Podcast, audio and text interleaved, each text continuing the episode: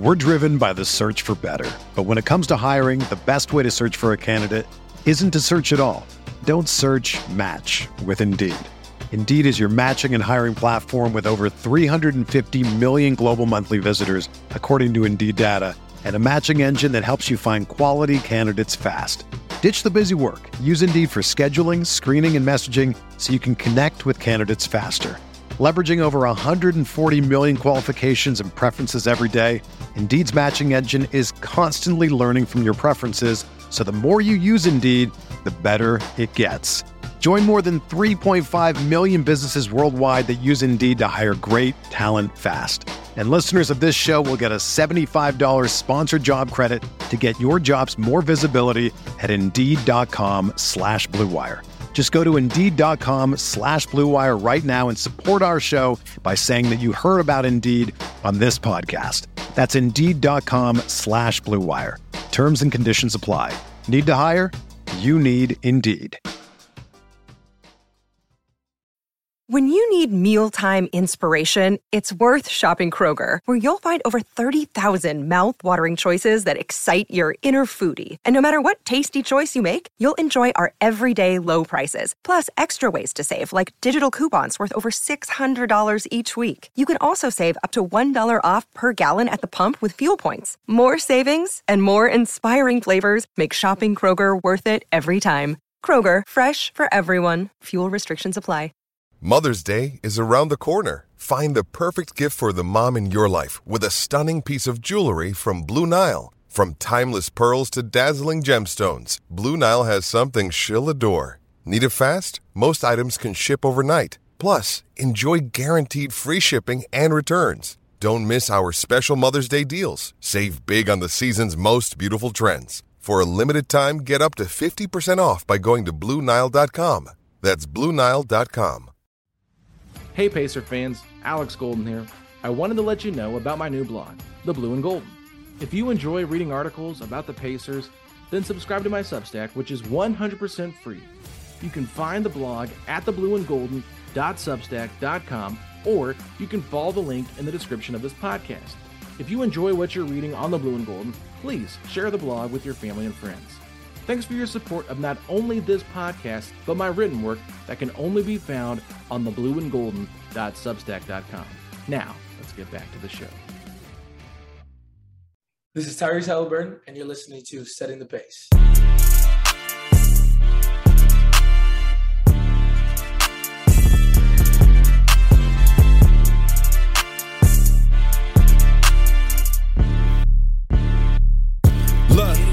Setting the pace with Alex and Facci, Alex and Facci, Alex and Alex. If I put our jacks in the paint, how you gonna stop me? How you gonna stop me? We can go head to head. Call out your top three, call out your top three. Look at the switch from Buddy Hield. Now that boy got three. We got Halliburton run the point. This is the Bennedict for the shot. If anybody gon' come in the post, then we got Miles Turner for the block. Setting the pace, going to the top. Setting the pace, going to the top. This is your number one podcast. Sweeping every team, we gon' need a mop. Smooth. Pacer Nation, what's going on? Welcome back to another episode here of Setting the Pace, your go-to Pacers podcast. Unfortunately, we have to talk about the Pacers' first loss of the season as they fall 112-105 at home to the Chicago Bulls. And joining me to talk about this game is the highly upset Michael J. Facci. Facci, at least you didn't have to deal with the Bally Sports app tonight.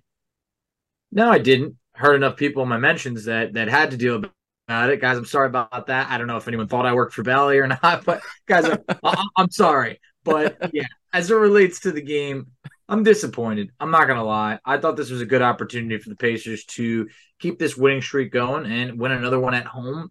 They had been so elite offensively that we kind of probably took it for granted and said, hey, you know what? We really got to shape up defensively. And yeah, I guess tonight they did, but where was the offense, Alex?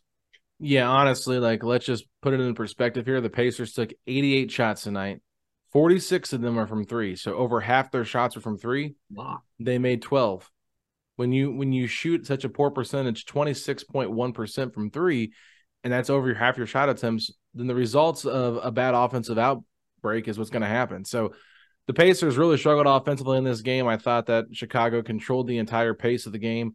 Indiana is best when they're able to get out and play a faster tempo, but Chicago, they've got some half-court killers with DeRozan, LaVine, and Vooch, and they played the style of play they wanted to play, whereas the Pacers weren't able to get out and run. And this is, I think, where we're running into the biggest problem with this Pacers team. When they're playing their style of basketball, it's a fun brand of basketball to watch. But when they have to adjust and adapt and play someone else's half-court style, it can be very tricky because they don't have a low-post presence. And they don't have anybody that really can create their own offense and get to the basket. Tyrese can do it at times, but Ben Mathurin's their best player to do that. Other than that, a lot of these guys are more beneficiaries of playing fast and passing the ball. So I felt like this is where we really got to see, okay, stylistically versus some teams, the Pacers are going to struggle. Yeah, no, it's true. And we had seen certain performances through the first two games that unfortunately you can't count on, whether it was Bruce Brown scoring 24 points, on the first night, Aaron Nesmith scoring 26 points against the Cavs.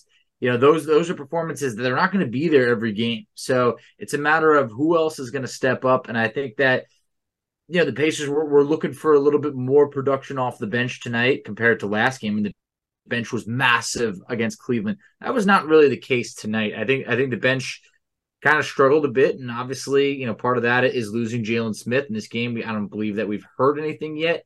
So I mean, we'll touch on him later. But I thought the bench was so good against Cleveland that tonight it felt like it was the starters that kind of carried the load a little bit, and we felt that because the bench had been elite so far. Yeah, I'll say this. The Pacers decided to go with a 9-man rotation again, like they did in the first game. No T.J. McConnell. And with the way the game was going, I was kind of surprised we didn't see Rick go to T.J. just to try to get some half-court offense, because I agree, these are the kind of games that T.J. McConnell thrives in. And I'm not sitting here saying, T.J. McConnell needs to be in the game every single time, because I understand why they have a tough call with him not being in the rotation. But this was a game where I felt like he can go in there, provide some energy, provide some defense. He's got a chip on his shoulder to prove why he should be out there getting minutes. And we know that little floater that he hits, that little turnaround jumper, it's one of the best weapons this offense has in the half court. They really should have considered going to him a little bit more instead of playing Bruce Brown out there, because I felt like there was enough offensive or lack of offensive talent on Chicago's second unit where you could have easily found someone for McConnell to guard that maybe have been a little bit bigger than him, like an Ayo Dosunmu. I think he would have been able to find a way to be effective in that matchup defensively. Yeah, I think this is, maybe it's easy looking back, but there was definitely an opportunity for T.J. McConnell in this game. I felt that he could have brought a spark, and I just think that the bench kind of struggled overall tonight, and it's not that you need McConnell's scoring, but his playmaking had been fantastic. T.J. McConnell actually doesn't have a turnover yet on the year. It's 10 assists, 0 turnovers. Yeah. I think that he's just been a spark for the Pacers. And I mean, Jalen Smith was +2, but if you go through the rest of the bench, I mean, Nesmith was -15, Nembhard, Buddy -2 each. I just feel that McConnell was someone who was, I believe, +21 last game. So was other people off the bench, but that is a good point by you that I think that the Pacers are going to have to consider that T.J. McConnell, at times, he's too good to just not make an appearance. Well, and it's just, I think it's got to be the right timing, and there's cases where he doesn't need to play, and you can have the 9-man rotation and it worked fine. But I felt like in a game like this where things were mucked up a lot, this is the kind of game that T.J. McConnell thrives in. He's just one of those scrappy guys, gets out there, and it's a division game. And I think that when you are familiar with playing a division foe, it goes back and forth. Like, we've seen this version of the Bulls for the last 3 to 4 years now, and they've given us problems. We've seen, I think it was the DeMar DeRozan game winner New Year's Eve. Yep. That just put a dagger in the heart. But then last year, the Pacers won the last 3 games against Chicago, as Chicago kind of went through the same thing the Pacers went to 2 years ago. So I feel like this version of Chicago, like, they're a talented squad, and if you let them hang around long enough with DeRozan, with LaVine, they're going to be able to just knock some points in there in the fourth quarter and get to their spots. Because I felt like you look in the third quarter, their numbers, field goal wise, percentage was not great. They weren't really doing a whole lot. Vooch really did have a good game in this one. He did. And I felt like he kind of controlled some things there. But when you look at the way they were playing with DeRozan and LaVine in the fourth quarter, like, the Pacers were bad in the fourth quarter. They had their worst offensive outing in the fourth, and they had their worst defensive outing in the fourth. It was like all game long, we had kept them under 30, and then the fourth quarter, we give up 30 points. So it's like, that's not going to be a recipe for success. No, it's not. I believe the Pacers ended up shooting, I want to say it was either 6 of 22 or 6 of 23 in the fourth quarter. I mean, just not going to get the job done against anybody. Yeah. But also, and you talk about Vooch, I mean, finishes with 24 points, 17 rebounds. The guy had 8 points and 6 rebounds in the first quarter. It looked like he was on pace to have a double-double early on. That can't happen. I just felt that too many times, you know, 5 offensive rebounds, and it hurt the Pacers very much. But one thing that we got to point out is one thing the Pacers did so well. They were, through 2 games, leading the NBA in protecting the ball. Just about 10 turnovers per game. They had 17 turnovers. They actually started the game turning over the first 2 possessions of the game, which already made me be like, oh, I don't know, something feels a little bit different. And I know it was early on, didn't want to be too pessimistic, but in the end, 17 turnovers. You're not going to beat that many teams when you're not protecting the ball and you're not shooting it well. We discussed those shooting numbers. I mean, 12 of 46 from 3. Whoa. Chicago, they shot 6 of 17. At least they knew what their limitations were. Yeah. And they only put up 17. We put up nearly 30 more three-pointers than Chicago. Think about that. Well, that's the thing. Like, they took 70 of their shots inside the three-point line. So they know who they are. They've got an identity, and they play to their strengths like we talked about earlier. The Pacers know their identity, but they weren't able to play to their strengths because Chicago did control that. But, yeah, and that's part of the reason why they had so many turnovers. Like, I think I tweeted it out after Andrew Nembhard had a great left-handed pass to Jalen Smith where he threaded the needle. It was like a beautiful pass. He ended up having like 4 turnovers directly after that. Sailed one the next sailed play deep into the stands. Yeah, I was like 5 to 7 rows deep into the stands, yeah. And he just kind of was like, man, that slipped out of my hands. Okay, that's a fluke thing, you think. And then he ends up trying to be a little too, I would say, cute with the basketball, trying to thread the needle a couple more times, and just really wasn't a window there for him to get the ball through. And he turned the ball over a couple more times, and they rightfully had to pull him out. It was just a game that was a bit of a struggle for him there. And he had some rough stretches, but he had some good stretches too. Like the play where Jalen Smith in the first quarter blocked the shot. Andrew Nembhard saved it from going out of bounds, and he throws it all the way past half court to Tyrese, who finds Jalen Smith cutting to the basket on the fast break and rewards him with the layup. It was just like little things like that were really fun to kind of see at the beginning. And, you know, me and you both felt like, okay, Chicago is a team they're 1-2 coming into tonight. Not a great team, but they're a capable team. But it felt like this was a great opportunity for the Pacers to start 3-0 for the first time in a long time, go to Boston with some momentum, and just see if they can carry over that momentum from that game Saturday where Tyrese Halliburton was chirping with a fan on the sidelines. And it unfortunately did not go that way, but I felt like this was a game the Pacers should have won. They could have won. And they're going to be kicking themselves a little bit for letting this one slip away. I think they will. I think it's going to be a little bit of a reality check to say, hey, guys, we're not all the way there yet. We got to play a complete game of basketball. And yeah. I thought they had got out to a better start in the first quarter. You know, they let up 27 points instead of the 38 that they had been giving up in the first. I thought they played a much better third quarter. So we saw they only let up 25. Yeah. But offensively, it was just such a far cry from what we had seen that I think this will be a good wake-up call. And I really do think they're going to get up to play Boston because they're a contender. That's a lead. If you want to think of yourself as being a playoff team, hey, Boston's a team that you might play in the first round if you make it. So I think they'll get up for that game. But this was This was a bit of a letdown, and it's unfortunate. I think there was a couple calls at the end of the game. Let me talk to you about that officiating. What'd you think about the officiating overall? I didn't like it. This was a very sloppy game that had, you know, there was a lot of whistles, but towards the end of the game, I truly believe that was not a foul on Alex Caruso. I really do not think so. Caruso stepped on Nemhard's foot. I mean, a foul on Nembhard. Yeah, that's what I meant. I mean, a foul that should not have sent Caruso to the line. Gotcha. Rick challenges it. I thought that was the right thing to do of challenging it. Pacers don't win that. Okay. Then all of a sudden, you know, you think Buddy gets fouled. You know, there was not a foul, but I don't think that he had enough room to land. I think DeRozan was crowding him. I don't want to be the homer. over there. Yeah, I'm like, what I just hate is that it came down to two reviews and we lost both of them. It was like, you know, you think you might split the reviews, whatever it was. Just, I was going through a ton of emotions, being dragged back and forth. In the end, the Pacers could not overcome, any of the last attempts in that last final minute of the game. There was a lot of back and forth. I mean, I'm going to be honest. I texted you. We were down like 7 with like 40 seconds to go. I was like, all right, what time do you want to target recording? Of course, Pacers start to come back a little bit. You're like, when the game's over, it's like, okay, obviously. That's but it would, you know, going to be anyway. Yes, but it just. I'm never going to record before the final buzzer. Just telling you. Never. Right, what I meant was like, are we doing right after the game, or do you need like 5-10 minutes to grab a snack? Like, what might it be? But in the end, the Pacers, they dragged us back and forth, but they could not come back from that deficit.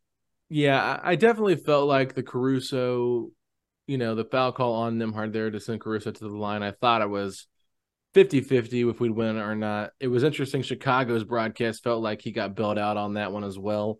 Yeah. So, yeah, it probably wasn't, but I don't think there was enough to overturn it. Now, I disagree on the Buddy Hield one. Unfortunately, Buddy Hield, that was just him trying to draw contact on the three in front of the bench. He knew what definitely wasn't touched. No, he was not touched. That was the correct over call on that one. But I did not like them giving Zach LaVine the timeout on that jump ball there at the half-court line between him and Nembhard, because he really didn't have enough time to have possession of the ball to be rewarded the timeout. I think we see that a lot of times where officials constantly give the benefit of the doubt to the offensive player and give them the timeout way too early before they really do maintain full possession of a basketball.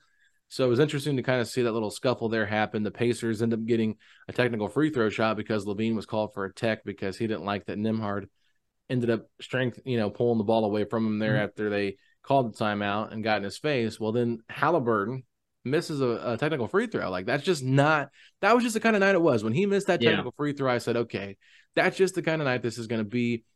The officiating, it was not great. I'll totally agree with fans on that one, but I don't think it was the reason why this team lost. No. At the end of the day, the Pacers made too many mistakes, and they showcased why they have to improve their half-court offense, and I don't know what they can do to improve that, but, not trying to go back too many years, but, like, this is the difference between like having like an Oladipo and a Sabonis, that you don't have those kind of players on the team anymore.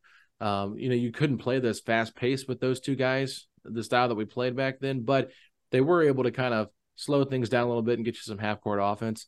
And I think now, like, we have a really fun style that we play, but we're just missing an extra piece, I think, that can really help us get points in the half court. Now, I would love to see Mathurin develop into that and be like, quote unquote, our DeMar DeRozan for this Pacers team, to kind of get you some half court offense when you need it. And I think he's on the trajectory to becoming that, but it's just tough right now because I think that this team is still trying to get a feel for one another. Obi Toppin, it was kind of a weird way that they played him. I think he ended up having the best plus minus for the Pacers, if I'm not mistaken. Yeah, +9. Mm-hmm. Yeah. I mean, he showed some good things there. I'm surprised they didn't go back to him a little bit more just to bring some athleticism out there. But, yeah, because Aaron Nesmith, like, he had a great game against the Cavs, but he did struggle a little bit offensively tonight. Fouled out as well. I just think it was just kind of a rough night for Nesmith, and there'll be those highs and lows, but he obviously brings a lot to this team that you don't want to have to count on. Well, if Nesmith doesn't drop 20-plus points, I don't know. It's just he's not going to be that type of player for the Pacers. Yeah. And it's good. But for Obi Toppin, rebounded well, finished with 8 rebounds. He did have 4 early in the first quarter, but – he did some good things, had a great putback slam. That was awesome to see. But for Mathurin, we touched on it, 15 points. He went 6 of 6 from the free throw line, 4 of 11 from the field. I thought he had a stretch. I don't know. I guess it was in the fourth quarter where he was being more aggressive. He was, getting some foul calls, was making some baskets. But I just think that he battled foul trouble early on, three fouls in the first half. Then they kind of took him out of it a little bit. But like we talked about it a little bit, Jalen Smith. Jalen, I think he banged knees, and we did not see him return. Yeah, and I think that Jalen, the Pacers really could have used him because Vucevic was just kind of he was getting to work in that fourth quarter, and I feel that Jalen never returned. I hope that everything's all right. I look forward to seeing some sort of update. But the Pacers also avoided when Bennedict Mathurin took that tumble. Yeah, that was right into the basket. I think that could have been some whiplash, neck, shoulder, anything like that could have happened. He shook it off, was down for a little bit, hit the 2 free throws. It's good to see that everything's all right. But if the Pacers had potentially lost Jalen Smith and Mathurin, it would have been the Pacers' strength of depth would have disappeared real quick. Yeah, I mean, that is where their strength of depth does come into play a little bit, because then you throw McConnell in there, then maybe you throw in a Daniel Tyson there, and you feel like, okay, we're not taking that much of a step back because we do have players that are capable to fill the void of those guys. You're not relying on like rookies or guys that are unseasoned veterans to come in there and play those minutes, kind of like Cleveland had to do with Emoni Bates getting in there with their second unit on Saturday night. But I understand what you're saying. The whole entire thing with Mathurin was really nerve-wracking, though. When he landed on that stanchion, he hit it pretty hard. Oof. And he laid down for a minute, and I was like, I hope he's not in concussion protocol after this, because that was a big hit. And he came down and knocked 2 free throws down. LaVine ended up scoring a basket, and then he scored immediately after that. They kind of had some moments where they were trading buckets back and forth, and I thought, okay, let's see what he can do. And then after that, we really didn't see Mathurin get too much more involved with the offense. So it's a learning process for this Pacers team. They're young. You know we were going to go 82-0. I had somebody today at work ask me if they were going to go 82-0, and I said, yeah, why not? You know, I mean, obviously I know they're not going to, but I didn't want to get stuck in a long conversation about the Pacers. So I said, yeah, why not? Right, and kept it moving. But, the biggest thing here, I'm looking at the stats from the game, Facci. They ended up getting, I think it was about 6 more free throw attempts than us. Yep. That's a lot compared when you lose by 7. And then you look at the points in the paint. They outscored us by 10 in points in the paint, held us to just 17 fast break points. They only had 13 turnovers. We had 17, like you mentioned earlier. So it was really just like one of those games where you're going to forget about it. You're going to move on. You're going to be excited about Boston. Maybe this loss does give the Pacers some extra energy to refocus and get ready for that tough matchup against a Eastern Conference favorite in Boston, and maybe they go there and prove to Boston that they're not messing around and that they're a tough team to play, because Boston, I think last year we played pretty good against them. We did. We might have only won 1 game, but we really pushed them in quite a few. So we gave Boston definitely a big challenge last year, and I'm really excited to see this, because I do think the Pacers will get up to say, okay, this isn't just any game. I mean, not to put a knock on Chicago, but they might have overlooked them tonight. I do not think they will overlook Boston. I think it could, if anything, maybe be the other way around, but this same Boston team knows what the Pacers brought to them last year. But another thing I want to touch on, we have been complimenting so much of the ball movement, the assists. The Pacers were averaging, I believe it was 37 assists in the first 2 games, just 26 tonight. Normally 26 could be solid for many teams, but the ball movement had been, out of this world lately. So I think that's something that you look at and you're like, oh, man, it kind of came down to earth a bit, despite, Tyrese Halliburton having 13 assists. I just feel that McConnell was someone who, whether it was, 8 assists last game or, Nembhard having 10 assists in game 1, I just felt that there were other playmakers in the first 2 games. Tonight, it was just Tyrese Halliburton. No one else had more than 4 assists, and the guy at 4 was Buddy Hield. Yeah, and I felt like Buddy kind of struggled early on too, and he got his rhythm after having a rough, 2 to 3 minute stretch to start his little whenever he came into the game, his part of the rotation. But real quick, as we kind of wrap things up here, Rick Carlisle after the game said, we got seduced a little bit into their pace and their tempo.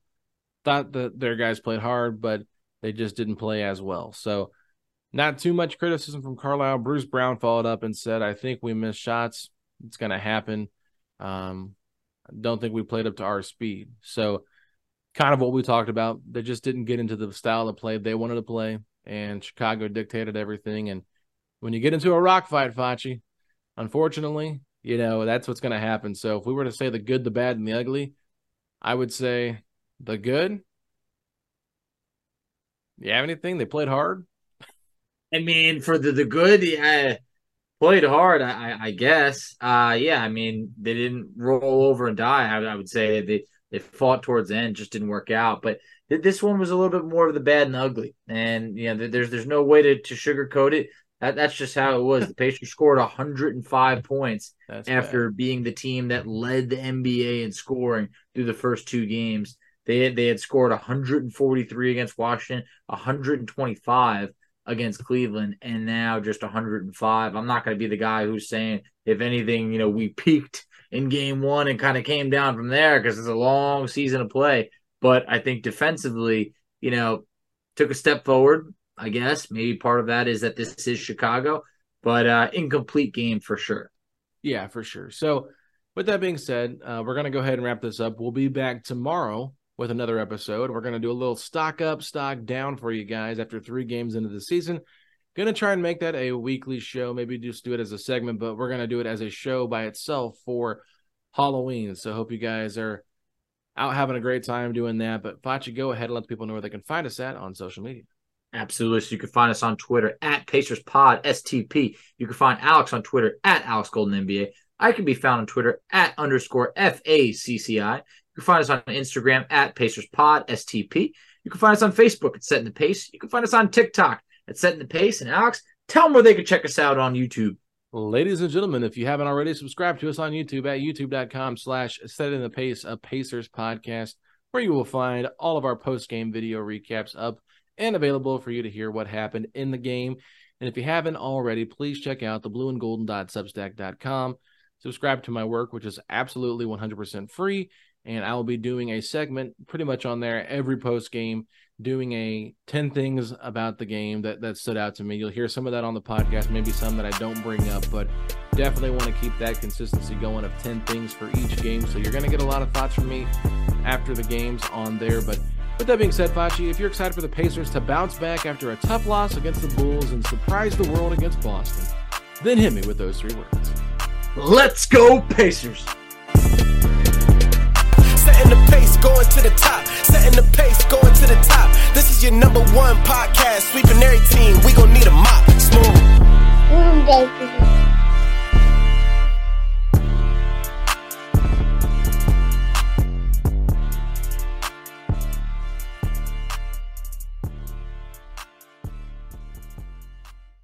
Everyone is talking about magnesium. It's all you hear about. But why? What do we know about magnesium? Well, magnesium is the number one mineral that 75% of Americans are deficient in. If you are a woman over 35, magnesium will help you rediscover balance, energy, and vitality. Magnesium supports more than 300 enzymatic reactions in your body, including those involved in hormonal balance. From functional medicine doctors to mental well-being and female hormone experts, we all know that magnesium is the one mineral to improve all aspects of well-being and health. But which one? Magnesium Breakthrough from Bioptimizers. The trusted choice recommended by leading experts with 7 best-absorbed forms of magnesium to ensure your body receives the support it needs for overall well-being. Go to bioptimizers.com/balance today and use code BALANCE10 for 10% off. Support your journey to wellness at bioptimizers.com/balance. Magnesium Breakthrough from Bioptimizers, your foundation to optimal health and vitality.